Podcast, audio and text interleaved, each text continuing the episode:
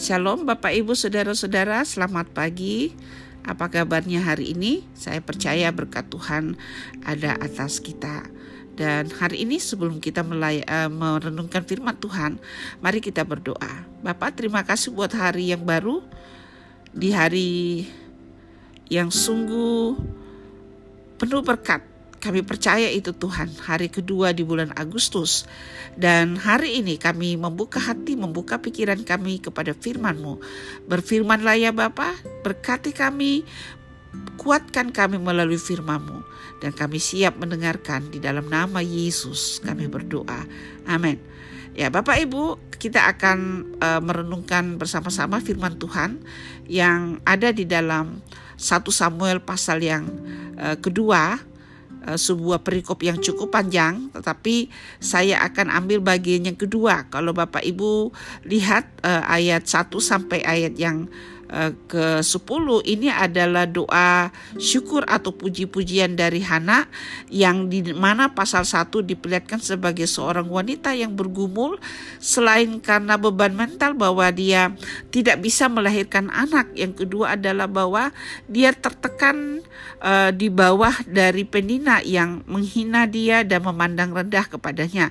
Dan hatinya sungguh berduka cita tetapi dia mencari atau menjadikan Tuhan Tuhan sebagai tempat dia berkeluh kesah dan menyampaikan isi hatinya.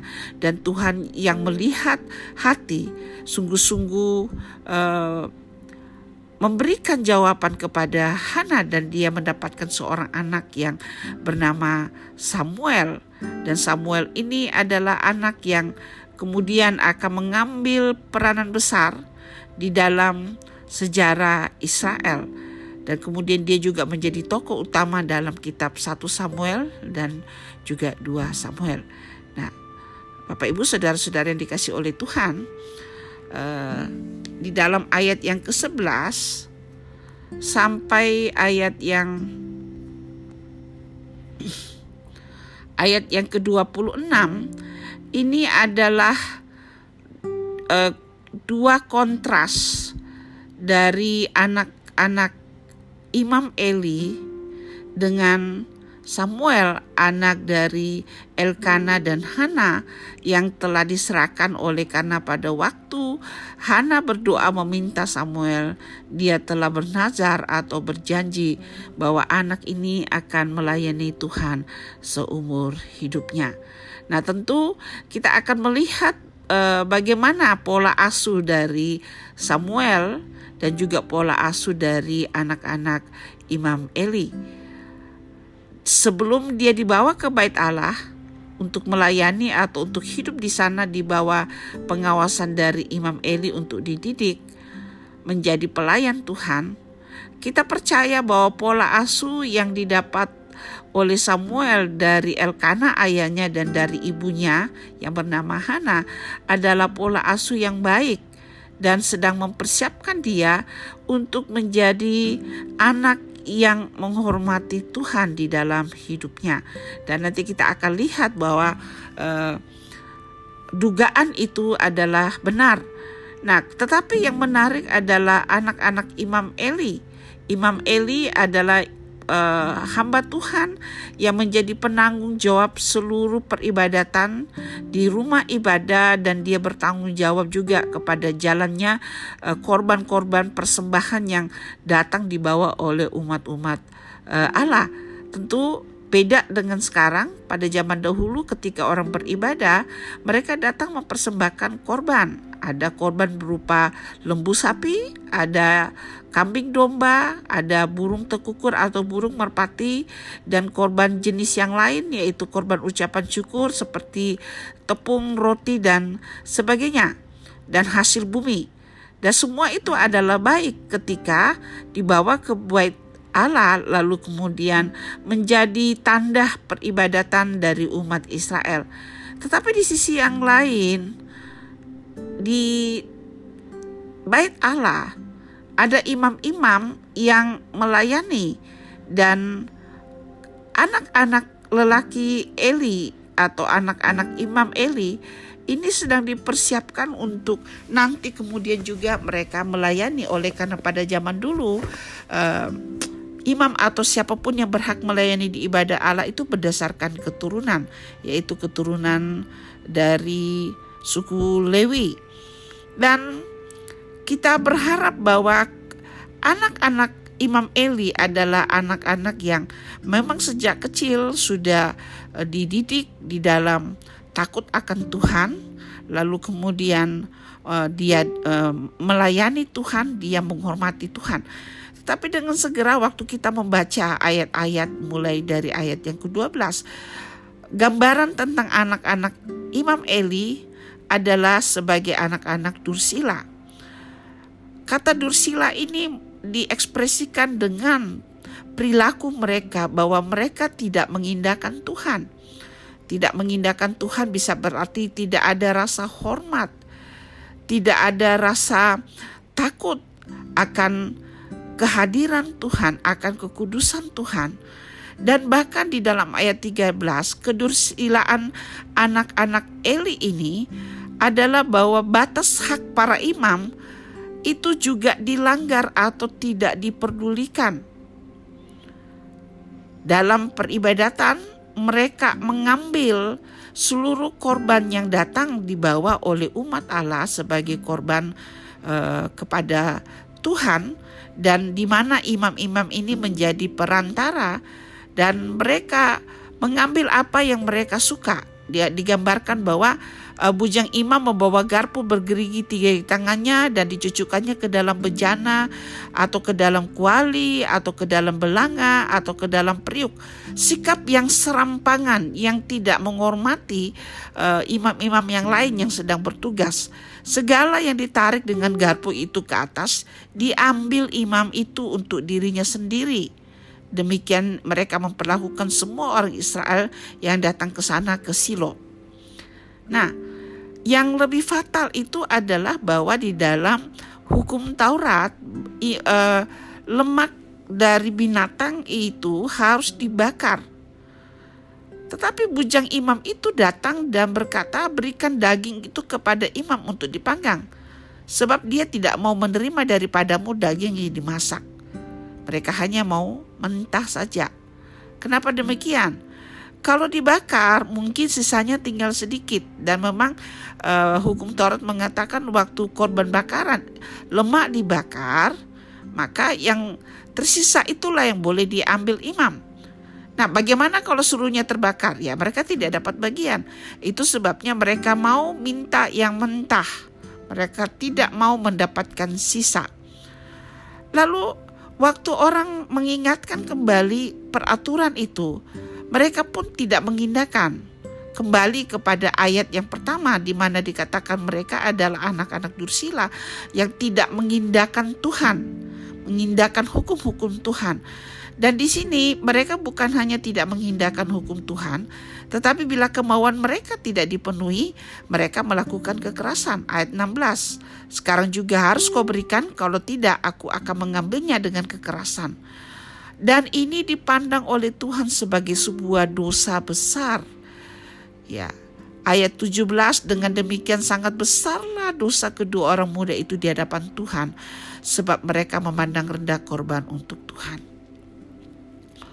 Nah, Bapak Ibu, dikaitkan dengan peribadatan kita sekarang, kita tidak lagi diminta untuk membawa korban bakaran dalam lembu sapi atau uh, tepung roti hasil-hasil panen mungkin di eh, kota-kota eh, di tempat-tempat tertentu di daerah pedesaan atau pedalaman masih ada jemaat yang melakukan tetapi di kota itu jarang sekali kita jumpai seperti itu.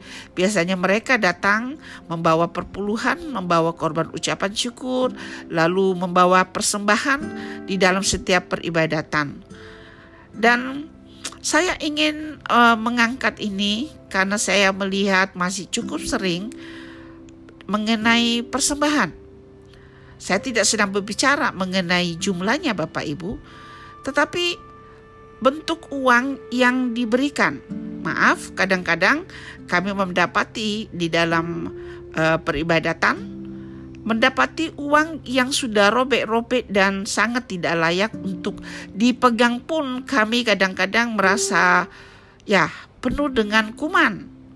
tetapi itu diberikan sebagai korban kepada Tuhan. Mari kita tanya kepada diri kita sendiri, apakah kita berani waktu misalnya ada atasan kita yang mengundang kita datang ke rumahnya, ada acara mungkin dan biasa dalam kebudayaan kita ada amplop. Kita berani tidak memberikan uh, apa namanya tanda seperti misalnya anaknya menikah atau anaknya ulang tahun lalu kita mau memberikan amplop, kita berikan uang seperti itu, uang yang sudah robek-robek dan nilainya mungkin hanya seribu. Tentu tidak kita akan apalagi kalau ada tradisi waktu undangan itu ditulis nama. Kita tidak mau kehilangan muka kita. Waktu dibuka amplop kita melihat seperti itu. Dan eh, sangat disayangkan Bapak Ibu kalau kita mengatakan kita menghormati Tuhan, tetapi hal seperti itu kita gagal menunjukkan penghormatan kita kepada Tuhan. Itu sebabnya di dalam ibadah-ibadat uh, untuk menolong juga petugas-petugas yang menghitung uang persembahan akhirnya kami memakai amplop dengan berharap bahwa Bapak Ibu yang memberikan korban syukur dalam bentuk uang tidak akan meremas-remas uang itu sedemikian rupa sehingga memakan waktu bagi kami untuk meluruskan karena bank tidak akan mungkin menerima uang yang diremas seperti itu yang digulung seperti kertas. Jadi kami harus mengambil waktu untuk merapikannya. Tetapi ada kondisi-kondisi uang yang kemudian kami tidak hitung, kami buang uang seperti itu karena sudah sangat uh, tidak layak. Ya, kotor lalu kemudian robek-robek. Saya sendiri bertanya-tanya, apa yang ada dalam pikiran pemberi uang ini? Apakah dia berpikir dia bisa menipu Tuhan? Toh tidak ada yang lihat. Waktu dia memberikan itu, dia menggenggam tangannya ke dalam kantong persembahan dan tidak ada yang melihat. Bapak Ibu, mungkin kami tidak mengetahui siapa pelaku dari orang-orang seperti ini, tetapi sangat disayangkan bahwa hal yang terkecil ini pun kita gagal untuk menunjukkan penghormatan kepada Tuhan. Mungkin itu salah satu contoh tentang bagaimana kita menunjukkan penghormatan kepada Tuhan, dan kemudian berkaitan dengan pola asuh anak, kita harus menunjukkan keteladanan kita kepada anak-anak kita.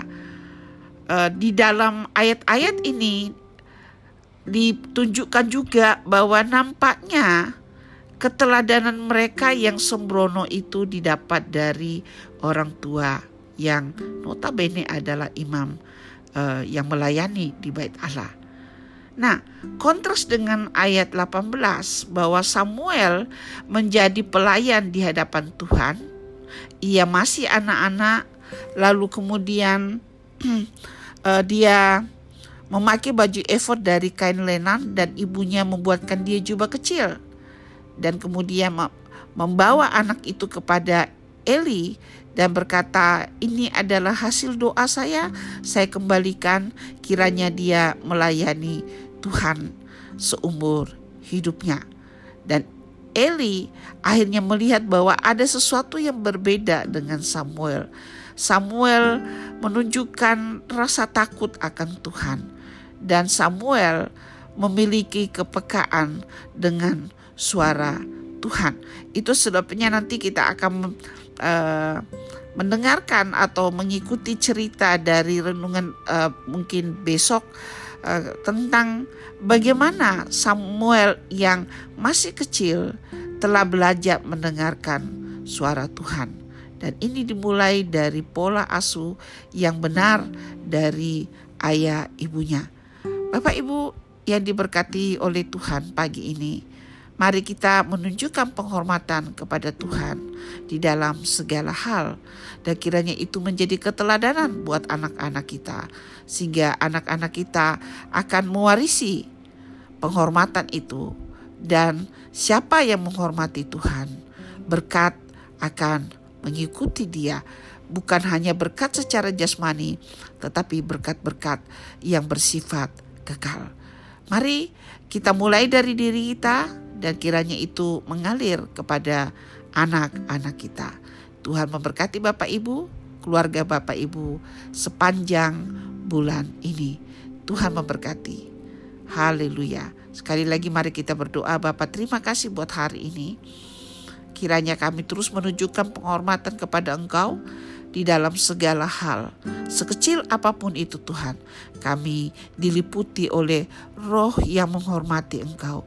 Roh yang takut akan engkau, roh yang mempercayai bahwa engkau harus di, di, dihormati dan kekudusanmu tidak menerima ibadah yang seada-adanya. Terima kasih Tuhan kami menyerahkan hidup kami sepanjang hari ini. Dalam nama Yesus kami berdoa. Amin. Shalom Bapak Ibu, Tuhan memberkati. Selamat uh, beraktivitas sepanjang hari ini. Amin.